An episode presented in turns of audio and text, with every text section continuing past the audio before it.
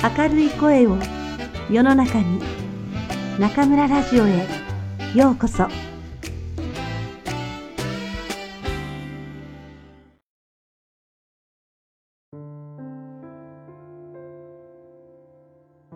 君たちはどう生きるか。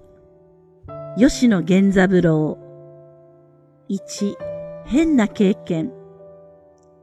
ふとコペル君は自動車の流れの中に一台の自転車の走っているのを見つけました。乗っているのは確かにまだ年のいかない少年に違いありません。ダブダブの雨街灯が濡れて光っています。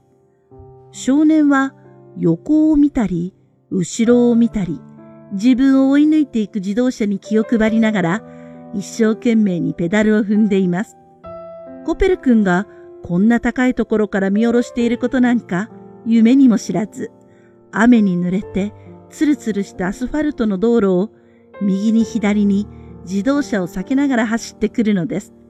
と、一台の灰色の自動車が前の自動車を2、3台追い抜いてスッと出てきました。危ないと、屋上のコペル君は心の中で叫びました。今にも自転車が跳ね飛ばされるかと思ったのです。しかし、目の下の少年は素早く身をかわして、その自動車をやり過ごしました。そしてその瞬間、ちょっとよろけた自転車を危うく立て直すと、また一生懸命にペダルを踏んでいくのでした。どんなに一生懸命か、それはペダルを踏む一足一足に全身を動かしていく様子でわかりました。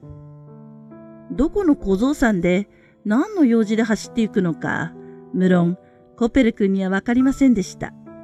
その見ず知らずの少年を自分がこうして遠くから眺めている。そして眺められている当人の少年は少しもそれに気づかない。このことはコペル君にはなんだか奇妙な感じでした。少年の走っているところは、さっきコペル君とおじさんとが銀座に来た時、自動車で通ったところです。おじさん、僕たちがあそこを通っていた時にさ、とコペル君は舌を差しながら言いました。誰かがこの屋上から見てたかもしれないね。そう、そりゃなんともしれないな。いや、今だってひょっとすると、どこかの窓から僕たちを眺めている人があるかもしれないよ。コペル君は近くのビルディングを見回しました。どのビルディングにも、どのビルディングにも、なんてたくさん窓があることでしょう。おじさんにそう言われてみると、その窓がみんなコペル君の方に向かっているように思われます。しかし、窓はどれもこれも、外のぼんやりとした明るさを反射して、雲母のように光っていました。中に人がいて、こちらを見ているかどうか、それはわかりませんでした。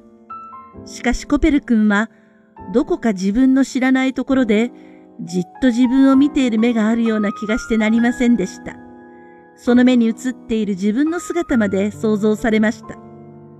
遠くネズミ色に煙っている7階建てのビルディング。その屋上に立っている小さな小さな姿。コペル君は妙な気持ちでした。見ている自分、見られている自分、それに気がついている自分、自分で自分を遠く眺めている自分、いろいろな自分がコペル君の心の中で重なり合って、コペル君はふーっとめまいに似たものを感じました。コペル君の胸の中で波のようなものが揺れてきました。いや、コペル君自身が何かに揺られているような気持ちでした。コペル君の前にぼうぼうと広がっている都会には、その時、目に見えない潮がたっぷりと満ちていました。コペル君はいつの間にかその潮の中の一つの水玉となりきっていたのでした。ぼんやりと瞳を投げたまま、コペル君はだいぶ長い間黙り込んでいました。どうしたのさ？おじさんがしばらくして声をかけました。コペル君は夢から覚めた人のような顔をしました。そして、おじさんの顔を見ると、決まりが悪そうに笑いました。それから数時間の後、コペル君とおじさんとは自動車に乗って郊外の道を家に向かって走っていました。デパートメントストアを出てからニュース映画を除き、夕方自動車を捕まえて帰ってきたのですが、もうこの時にはとっぷりと日が暮れていました。雨はまだ降り続けています。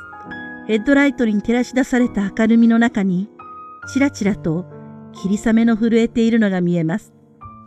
さっき何を考えていたの？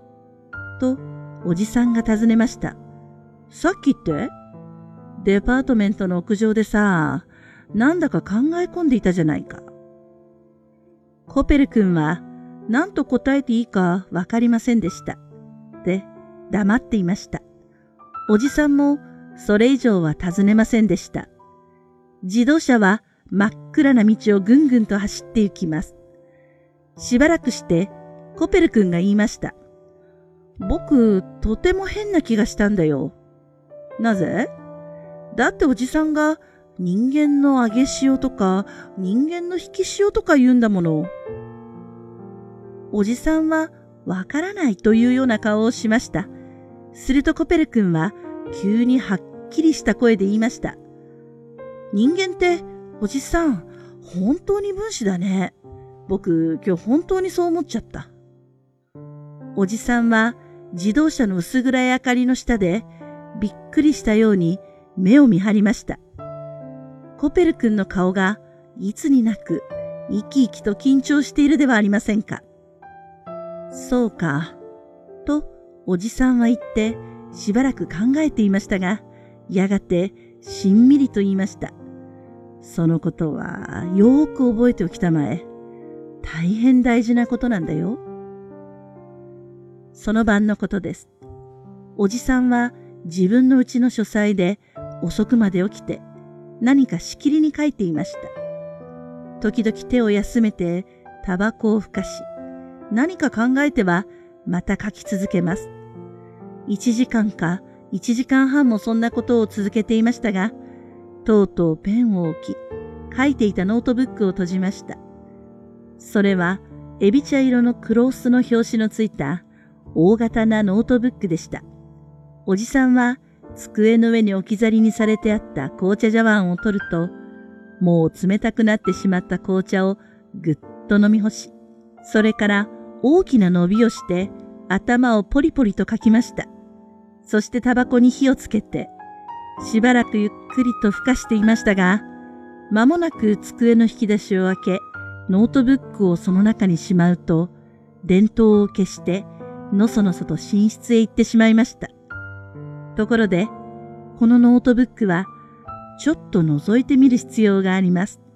なぜかというと、本田純一くんがどうしてコペル君と呼ばれるようになったか、そのわけがこのノートに隠されているのですから。